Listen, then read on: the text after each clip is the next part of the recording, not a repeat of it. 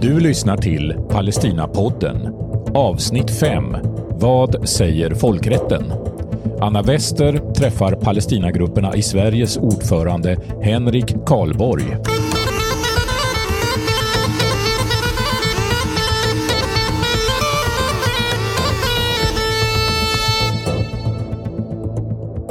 Henrik, välkommen till Palestinapodden. Idag spelar vi in från Palestinagruppernas kontor i Stockholm. Tack så mycket, kul att vara här. För ungefär ett och ett halvt år sedan så valdes du till ordförande för Palestinagrupperna, men ditt engagemang går ju långt tillbaka. Och det ska vi prata om idag. Vi ska prata om hur det började. Och eh, vi ska också lyfta två av dina intressen, eller specialområden skulle man kanske kunna säga nämligen historia och juridik, och då med fokus på internationell rätt. Vi har precis blivit färdiga med en skrift som heter just Vad säger folkrätten? som du har varit med att ta fram. Och viktigt här att nämna också är ju att du är utbildad jurist. Men Henrik, hur fick du upp intresset för Palestina och hur kom det sig att du blev engagerad? Ja, när jag växte upp visste jag väldigt lite om Palestinafrågan faktiskt. Eh, jag hade en diffus men eh, överlag positiv bild av Israel. Jag trodde att Israel hade bildats som ett svar på förintelsen under andra världskriget, alltså att eh, judarna som något slags, i och för sig otillräcklig kompensation för det de hade genomlidit under kriget, så fick de då det här landet där de kunde bilda en egen stat och det tyckte jag lät eh, fullt vettigt. Mm. Eh, men jag hade ju vissa tvivel också. Var det verkligen så att det här området var obefolkat innan Israel bildades? Kunde det verkligen vara så? Och efter att ha träffat en palestinier i Sverige började jag läsa på. Jag insåg att jag knappt visste någonting tidigare. Och det jag visste stämde inte alltid. Som vad då? Kan du ge ett exempel eller några exempel på eh, sånt som du trodde att du visste men som inte stämde? Eh, ja, det kan jag göra. Ett par exempel. Jag trodde ju att jag visste att konflikten började 48 i och med att Israel bildades och att det sedan då blev krig mellan Israel och eh, dess grannländer. Det stämde ju inte till att börja med att, eh, att det var så, utan eh, konflikten hade då pågått i ett halvt sekel närmare. Viktigare än så är ju då det som jag pratade om förut, att eh, det var ju inte obefolkat, det här området. Det bodde ju folk där, alltså palestinierna, och de fördrevs ju för att ge plats åt Israel. Och det där hade jag alltså inte haft eh, en aning om tidigare. Det var till och med så att jag kände att jag hade blivit lurad faktiskt. Av skolan eller av medierna eller eh, ja, och så vidare. Och kanske var det den känslan av att ha blivit lurad som gjorde att jag fortsatte att läsa. Att jag reste ner till Palestina och att jag sedan blev medlem i PGS i början av, i början av 90-talet var det. Och sedan blev jag aktiv, först i Stockholmsgruppen och sedan i förbundsstyrelsen. Och nu som ordförande, vilket vi är mycket glada för. Du och jag har faktiskt varit i Palestina tillsammans. 2006 var vi där under valet, vilket gjorde att det var en mycket intressant resa. Och eh, vi besökte både Västbanken och Gaza faktiskt. Mm. Det var då jag upptäckte att du pratar arabiska flytande. Hur kommer det sig? Alltså jag har ju alltid haft ett, eh, ett stort språkintresse och eh, innan jag började med arabiska så pluggade jag faktiskt japanska. Men sen när intresset för eh, Mellanöstern tog fart så var det naturligt att byta till arabiska istället. Jag måste korrigera det lite grann. Hur flytande jag är får väl andra bedöma, men jag jobbar fortfarande på det att göra. Mm. I mina öron är det dock flytande. Men blir folk förvånade när du börjar prata arabiska, när du är i Palestina eller i Libanon? Ja, alltså jag upplever nog mest att folk blir glada. Alltså västerlänningar tar för givet att araber ska lära sig västerländska språk, särskilt engelska då. Eh, och de flesta araber jag har träffat utgår själva ifrån att de måste lära sig engelska. Det är de mm. som ska lära sig. När sedan då det motsatta händer, det vill säga att en västerlänning då har gjort sig besväret att åtminstone försöka lära sig lite arabiska, så är det mycket välkommet. Jag tänker på det, när du väl började läsa på om situationen i Palestina så kan jag ana att du plöjde en hel del böcker om historien. För att jag vet att du är väldigt kunnig och påläst när det gäller Palestinas historia. För ett antal år sedan så hade vi vad vi kallade för Nakba-bloggen, mm. där du skrev som en dagbok om händelserna som nådde fram till Nakba, fördrivningen av palestinier 1948, då staten Israels bildande. Och den här bloggen finns för övrigt kvar att hitta på nätet om man, om man söker på Nakba-bloggen. Mm, och du nämnde det här i början, att innan du läste på i frågan så trodde du att konflikten började 1948. Men hur skulle du säga Eh, att allt började då? Eh, det är alltid förstås lite osäkert att säga att det här är startpunkten, men eh, En rimlig startpunkt är att om man vill förstå vad som ledde fram till den här fördrivningen och Israels bildande som du just nämnde, så måste man gå tillbaka till i vart fall slutet av 1800-talet. Och det var dåtidens eh, sionistiska rörelse som på en kongress i Basel i Schweiz beslutade att de skulle arbeta för ett nationellt judiskt hem i Palestina. Det var en europeisk rörelse med, eh, i första hand, ska man ha klart för sig. Och eh, de praktiska problemen var ju ganska uppenbara förstås. Palestina var befolkat, det var politiskt organiserat och en del av en erkänd stat, det Ottomanska imperiet. Så det var liksom inte bara att klampa in och ta över. Och den sionistiska rörelsen behövde då uppbackning av en stormakt. Och det fick de? Eh, inte, inte från början. De jobbade hårt på det, men chansen kom då under och efter första världskriget när britterna ockuperade Palestina. Under brittiskt beskydd och med brittiskt stöd så hade sionisterna väsentligt större möjligheter att kolonisera Palestina. Som nämnts tidigare var emellertid Palestina redan bebott och palestinierna var redan från början väldigt starka motståndare till utländsk kolonisation. Mm. Så en del historiker menar att konflikten egentligen var i princip eh, oundviklig. Eh, hur som helst blev 20-talet ett årtionde präglat av politiska motsättningar och våld. Och det blev faktiskt ännu värre under 30-talet med ett fullskaligt palestinskt uppror mellan 36 och 39. Och om möjligt blev det sedan ännu värre på 40-talet när det rådde fullt inbördeskrig mellan britter och sionister. Och när sionisterna med våld började fördriva palestinier från deras hem. Från sionistisk synvinkel så var fördrivningen nödvändig. För utan den hade inte Israel kunnat bildas som en judisk stat. I och med Israels utropande slutade konflikten med att vara en intern konflikt i Palestina och istället blev det en internationell konflikt mellan dels den nya staten Israel och dels dess grannar. Det är jätteintressant och jag antar att du skulle kunna fylla hela den här podden med prat om historien. Men jag tänker att det kräver nog ett helt eget avsnitt för att verkligen kunna fördjupa sig i det. Men jag tänker att i slutet ska du få ge oss några boktips till den som vill eh, fördjupa sig.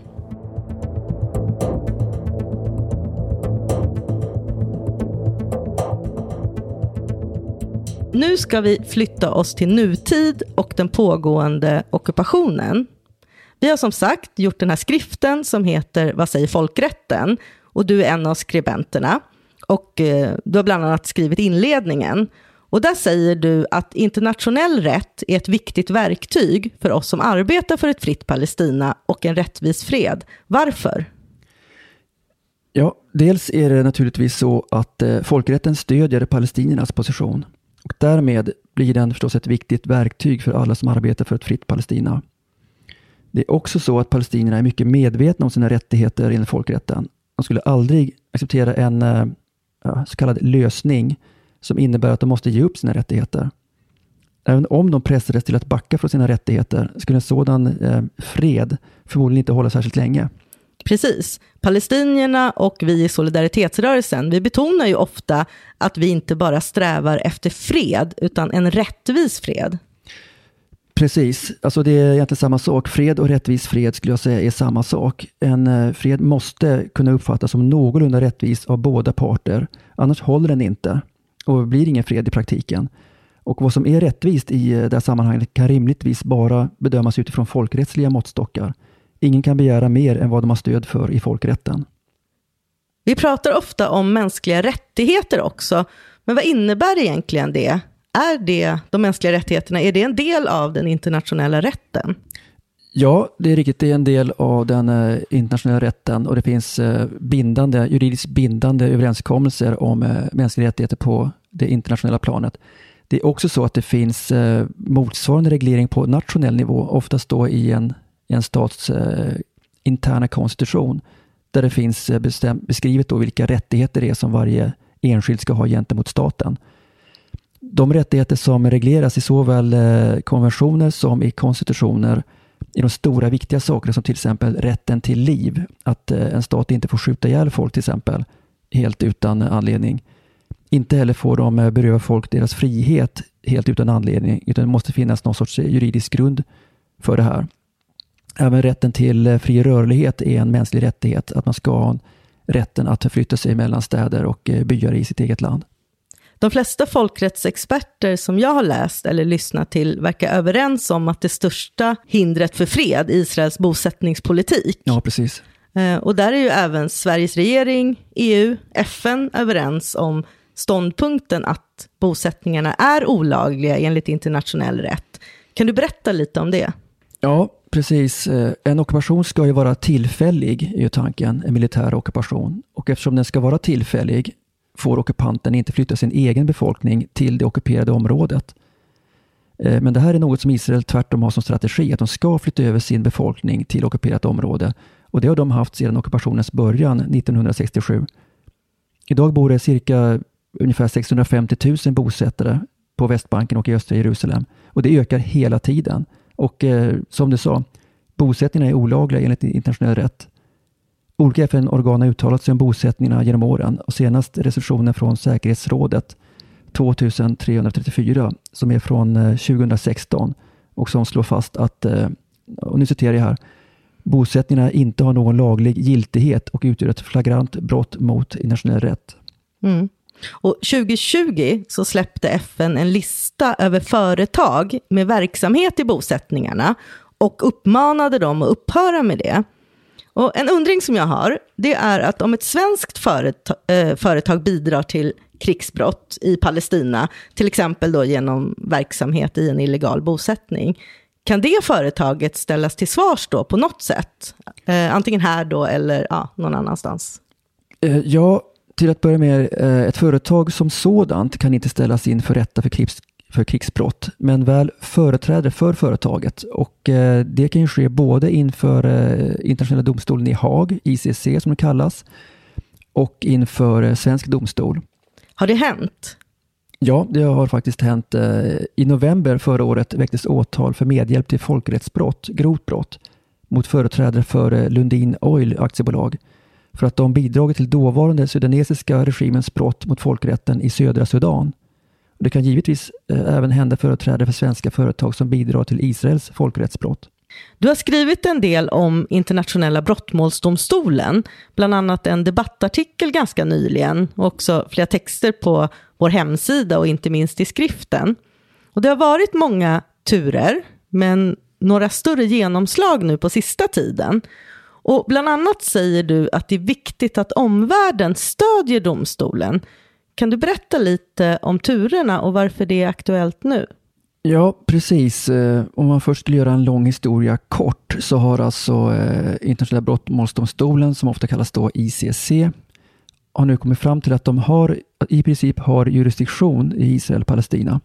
Och de har också börjat inleda vad som kan beskrivas som en förundersökning avseende förbrytelser begångna av eh, såväl israeler som palestinier. Det innebär alltså enkelt förklarat då, eh, inte i juristtermer, men att, att de har rätt att göra den här eh, utredningen. Ja, precis. De har rätt och de har också så beslutat att eh, påbörja utredningen. Och vi vet inte vilka brott i slutändan som, eh, som de kommer att eventuellt väcka åtal för. Eh, men du frågar också varför det är viktigt att omvärlden nu stödjer den här domstolen. Och eh, det är lite som det jag pratade om förut. En fred måste ju vara rättvis för att överhuvudtaget kunna kallas för en fred, för att kunna vara någorlunda stabil. Och en del i att det ska vara rättvist är just att rättvisa skipas. Det är en del av det här. Och det kommer ju inte att eh, bli en hållbar situation om allt många krigsförbrytare på våra sidor helt enkelt går fria. Det är ju inte, det är inte liksom en del av att ta itu med historien och kunna gå vidare. Eh, det finns ett större perspektiv i det här också som gör att det är väldigt viktigt att eh, omvärlden stödjer domstolen. Och det är att det överhuvudtaget är viktigt att eh, stödja folkrätten och se till att den upprätthålls. För det har betydelse för även andra situationer än just Palestina. Mm. Du sa att man inte vet riktigt vilka brott då som kommer bli aktuella utredas, men hur långt tillbaka sträcker sig i tiden? Liksom, vilka brott kommer de till? Till exempel fruktansvärda attackerna mot Gaza 2014, kommer det kunna vara med? För jag vet att palestinierna har liksom samlat bevis under hela den här tiden. Ja, precis. Alltså, jurisdiktionen sträcks inte hur långt tillbaka som helst, utan det är väl, eh, jag tror att det är från just 2014, den konflikten, och framåt. Och eh, vilka brott det blir, eh, jag kan säga det att det finns ett beslut från åklagarna där de nämner en del misstänkta brott som har begåtts av såväl palestinierna som israelerna som de kommer att eh, eventuellt utreda. Men de betonar också att eh, enligt fast praxis från domstolens åklagare så hindrar det inte domstolens åklagare att även utreda andra brott. Där tycker jag själv att det är lite extra intressant att se om, eh, om de ut, utreder brottet apartheid, som ju också är ett brott. Mm. Eller brottet eh, förföljelse som eh, Human Rights Watch anser att Israel begår mot palestinierna. Ja, precis. Nu nämnde du apartheid här och under 2020, 2021 så har det ju släppts två viktiga rapporter på det ämnet. Ja, Dels som du nämnde då, amerikanska Human Rights Watch och israeliska B'Tselem. Och det är två människorättsorganisationer som efter noggranna utredningar och analyser slår fast att Israels politik är att betrakta som apartheid. Och det är någonting som palestinier och vi inom Palestinarörelsen har hävdat länge. Men ja, gissar att du har läst båda de här rapporterna? Ja, jag har läst dem båda och de är ju tillgängliga via, via webben och eh, kan rekommenderas givetvis. Jag kan också rekommendera Palestinagruppernas egen temaskrift Apartheid och ockupation där eh, Katrin Ormestad intervjuar B'Tselems ordförande och eh, där finns det väldigt bra sammanfattning av framförallt B'Tselems ståndpunkt och den finns på vår hemsida också. Kan du säga någonting om, om vad som står i de här rapporterna? Ja, absolut. Båda rapporterna betonar att, eh, och det är en väldigt viktig principiell ståndpunkt, att eh, Israel och de ockuperade områdena i praktiken är som ett territorium som styrs av bara Israel och där israeliska judar och palestinier har väldigt olika rättigheter. Och Det är därav de alltså drar slutsatsen att det råder apartheid. Och eh, Human Rights Watch eh, tar också upp ett annat brott mot mänskligheten, nämligen eh, förföljelse. För både apartheid och förföljelse är brott mot mänskligheten enligt eh, internationell rätt. Ja, precis. För när man pratar om apartheid så går ju tankarna till Sydafrika, eh, såklart. Och det finns likheter mellan apartheid i Sydafrika och Israels politik. Men alla kanske inte känner till att det faktiskt finns en internationell konvention som definierar apartheid. Nej, det, det är riktigt. Alltså många tror ju att apartheid bara handlar om Sydafrika förr i världen. Men eh, det gör det ju inte, utan det finns ju alltså en eh, konvention som eh, vi kallar för apartheidkonventionen i, i dagligt tal, men som mer formellt heter eh, The International Convention on the Suppression and Punishment of Apartheid. Och den antogs av FN eh, så tidigt som 73 och den är alltså formulerad så att eh, vilken, alltså det är inte bara Sydafrika, utan vilken stat som helst kan ju alltså begå det brottet. Och Det måste ju förstås inte vara en situation som är identisk med den som rådde i Sydafrika, utan det kan ju vara diskriminering på delvis andra sätt och delvis andra kriterier, men som ändå då utgör brottet apartheid. Hur mottogs de här rapporterna i Sverige? Har, har debatten förändrats på något sätt?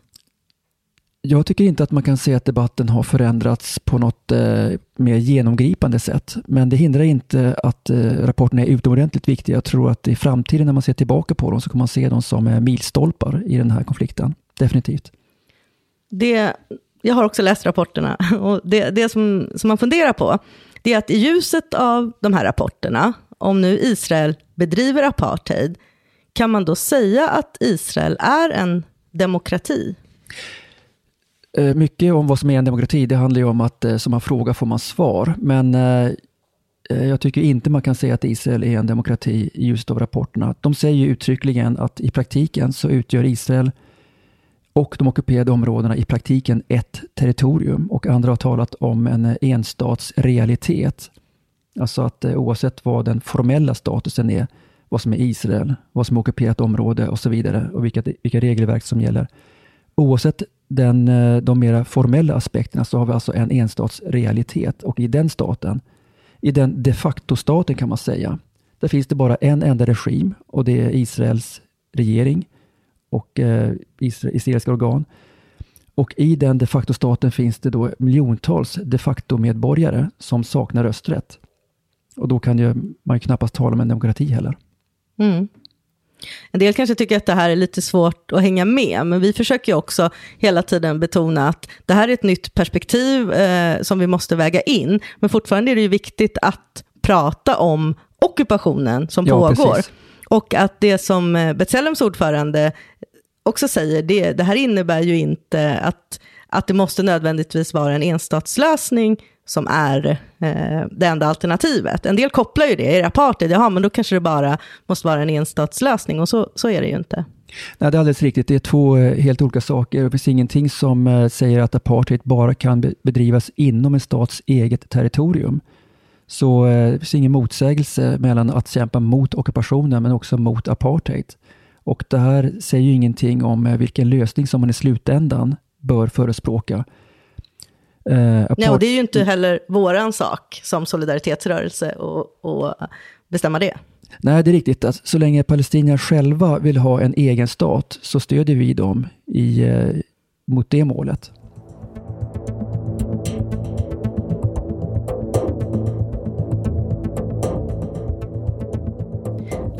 Om vi bara går tillbaka till eh, det huruvida Israel kan kallas en demokrati eller inte, och speciellt då som vi sa i ljuset av de här rapporterna. För att det är ju oftast argument som används att Israel skulle vara Mellanösterns enda demokrati. Och hur ser det ut? Det finns ju olika demokratiindex som görs för att mäta länders demokrati. Och som jag förstår det så kommer Israel ganska högt upp på de här listorna. Eh, ja, det första man får ha klart för sig är förstås att, eh, lite som jag nämnde någon gång, att eh, som man frågar får man svar. Det är klart att eh, svaret på frågan om Israel är en demokrati beror ju ganska mycket på hur man ställer frågan. Och eh, som det är för eh, de flesta så ställer man frågan avseende just det som folkrättsligt är erkänt som staten Israel. Och då får man ju ett annat svar än om man eh, anser att även de ockuperade områdena måste räknas med i den här bedömningen. Det finns olika eh, demokratiindex som, eh, där man gör ambitiösa försök att mäta vad som är demokrati och tänker på framförallt då VDM i Göteborg och tänker på eh, The Economists demokratiindex och Freedom House har väl något också. Och jag måste nog säga emot det lite grann. Israel klarar sig inte alldeles riktigt bra i dessa index. De ligger inte så där jättehögt upp bland demokratierna. Men eftersom frågan är ställd på sådant sätt att de eh, de inriktar sig på det som är folkrättsligt erkänt som Israel och inte tar med ockupationen och styret på ockuperad mark, så blir ju svaret det att det ändå är en demokrati, men de klarar sig inte särskilt bra. Det ska man ju då ha klart för sig. Är de den enda demokratin? Det kan man också diskutera. Senast eh, Tunisien räknas faktiskt också som en demokrati, så att i MENA-regionen Middle East, North Africa, så finns då även Tunisien med som en demokrati som inte heller klarar sig sådär jättebra bland demokratierna, men dock i samma kategori så att säga. Mm. Så en, en, relevant fråga att ställa sig då om man tittar på de här eh, demokratiindex, det är att eh, kan man skilja på Israel eh, som, som stat för sin egen befolkning innanför den så kallade gröna linjen och Israel som ockupationsmakt. Eh, som de facto styr över hela området. Precis, det är ju där skiljelinjen går och eh, de här demokratiindexerna anser ju att man kan göra en åtskillnad mellan Israel som stat och Israel som ockupationsmakt och att man bara ska se hur Israel ser ut som stat. Medan däremot eh, vi i PGS tycker att, eh, och säkerligen B'Tselem och eh, Human Rights Watch också anser att eh, den det, det är alltså väldigt, väldigt, eh, man hänger upp sig på en liten formalitet och inte ser till realiteterna. Men eh, som sagt, som man frågar får man svar också. Kan man med hänvisning till internationell rätt förespråka till exempel sanktioner mot Israel eller ett förbud att handla med företag i bosättningarna som ju är olagliga? EU har en del eh, samarbetsavtal med Israel. Är det rimligt? Ja, precis. Alltså en skillnad mellan eh, hur ett nationellt rättssystem ser ut och det internationella rättssystemet är ju att på, eh, i Sverige till exempel så har vi ju polis och åklagare och domstolar som andra myndigheter som jobbar väldigt hårt på att upprätthålla lagen och det saknas på det internationella planet.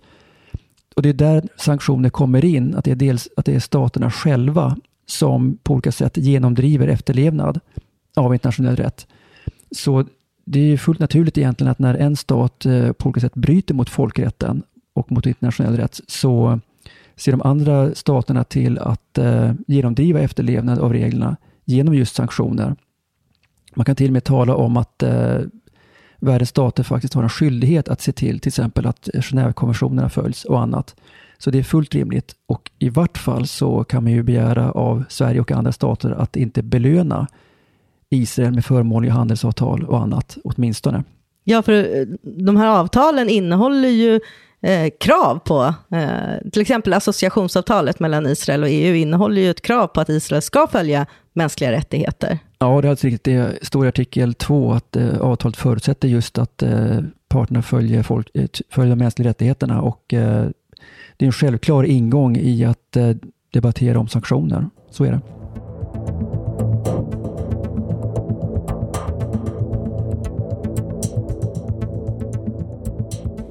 Jag skulle vilja höra lite om din resa till Libanon som du just har kommit tillbaka från. Berätta, vad gjorde du där? Ja, precis. Eh, jag reste till Libanon med Louise Thorn från PGS som är programansvarig och jobbar alltså med Palestinagruppernas bistånd. Och eh, resan var en uppföljningsresa där vi träffade våra samarbetspartners Naba och El Jalil som eh, de arbetar med unga i palestinska flyktingläger i Libanon. Och eh, apropå folkrätten och FN-resolutionen så är flyktingarnas rätt att återvända ett exempel på något som palestinierna lyfter fram som viktigt för att en fred ska bli rättvis. Ja, för de palestinska flyktingarna i Libanon, de har bott länge där nu. Ja, de har ju bott där sedan 48, mm. när Israel utropades. Situationen i de palestinska flyktinglägren är ju väldigt, väldigt svår. Men också situationen i Libanon eh, är svår eh, överlag. Och hur, hur märktes det av? Ja, så på den större nivån märker man att det är politisk, eh, de är paralyserade på den politiska nivån och eh, på många sätt så är det ett land nästan i, eh, närmast i fritt fall. Deras valuta, den, den libanesiska liran, går ju upp och ner och framförallt ner. Och de som har lön i lira har ju då väldigt svårt att uh, ha råd med det, de, uh, med det de behöver. I synnerhet då om subventionerna lyfts från bränsle och andra andra förnödenheter. De som tjänar pengar i dollar har förstås väsentligt bättre, men eh, det är en väldigt, väldigt svår och oförutsebar situation. Politiker som eh, inte kan eller vill ta tag i den och eh, det syns också när man är ute på gatorna i Beirut att det finns betydligt fler tiggare än vad man tycker att det borde finnas. Mm. Och situationen i Libanon och då speciellt för situationen från palestinska flyktingarna är ju något vi återkommer till i podden, eh, både framöver och även har vi pratat om det, att vi har pratat om det i tidigare avsnitt. Jag vet att våra samarbetspartners, som du nämnde, att de gör ett fantastiskt jobb under de här svåra omständigheterna. Fick du se något av det? Ja, precis. Eh, dels så det var en del barn och ungdomscenter som PGS stöder och de är en, eh, de är en otroligt viktig oas för unga att eh, komma till. Och syftet med de här barn och ungdomscentra är att stärka barnen och stärka de unga med på olika sätt, till exempel då med yrkesutbildningar. Det är en väldigt, väldigt viktig sak. Det är så att väldigt många barn hoppar av skolan och eh, ibland i väldigt, väldigt eh, tidig ålder. Vi träffade flera ungdomar och barn som hade hoppat av skolan och eh, vi lät dem berätta sin historia, hur gamla de var, när de hoppade av skolan, vad de gjorde nu. Och det är klart att eh, det ger ju intryck naturligtvis. Eh, en av de yngre var alltså en kille som var inte mer än 11 år. Mm. Eh, som hade hoppat av skolan och nu jobbade som mekaniker. Och eh, han fick frågan hur, eh, hur han kom ihåg skolan. Hur, vad var hans minnen av skolan? Och han sa att eh, jo, han kommer ihåg den. Det var, det var roligt. De hade kul i skolan och de lärde sig saker. Men nu så är, är det mest bara jobbigt, sa han. Han var 11 år. Eh, icke desto mindre så är det förstås mycket bättre att han eh, går en yrkesutbildning än, eh, än att han inte gör någonting. För det är också ett problem att eh, ungdomar hoppar av skolan och sedan finns ingenting för dem att göra, varken jobb eller utbildning. Och eh, det är klart, då är alternativen inte särskilt bra. De, det kan vara kriminalitet, det kan vara droger, det kan vara lite vad som helst. Så att, eh, eh barn och ungdomscentra som finns i lägren och som PGS stödjer är oerhört viktiga.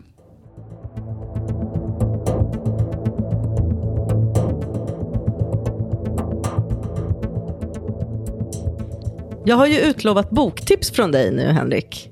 Eh, och i skriften Vad säger folkrätten? Där har vi listat böcker om internationell rätt och även då hur man hittar de här rapporterna som vi har pratat om. Ja, precis.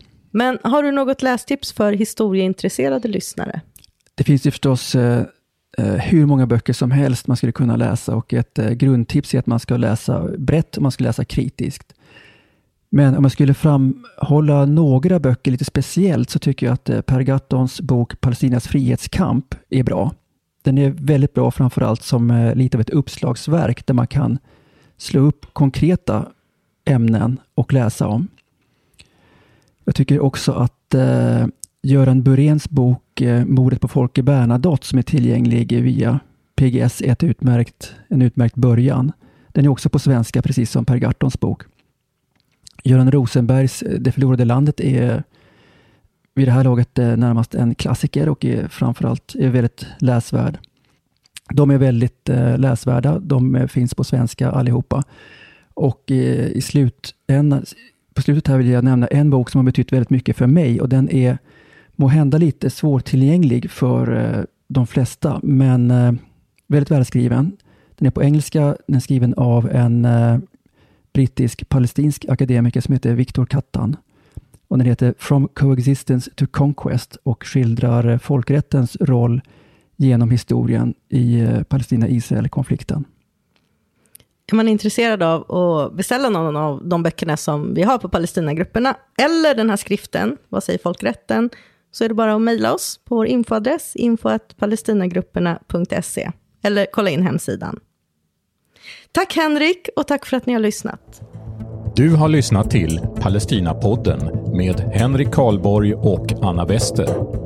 Bara några dagar efter att det här poddavsnittet spelades in släppte Amnesty International en omfattande rapport där man konstaterar att Israel utsätter palestinier för apartheid och tvingar dem att leva under citat “ett grymt system av förtryck, dominans och fördrivning som är ett brott mot mänskligheten”. Slutcitat. Därmed ansluter sig Amnesty till B'Tselem och Human Rights Watch som klassat Israels behandling av palestinier som apartheid. Du hittar rapporten på Amnestys hemsida www.amnesty.org. Palestinapodden produceras av Palestinagrupperna i Sverige. För tekniken svarade Per Skytt. Musik Akram Abdel Fattah och Per Skytt. På återhörande.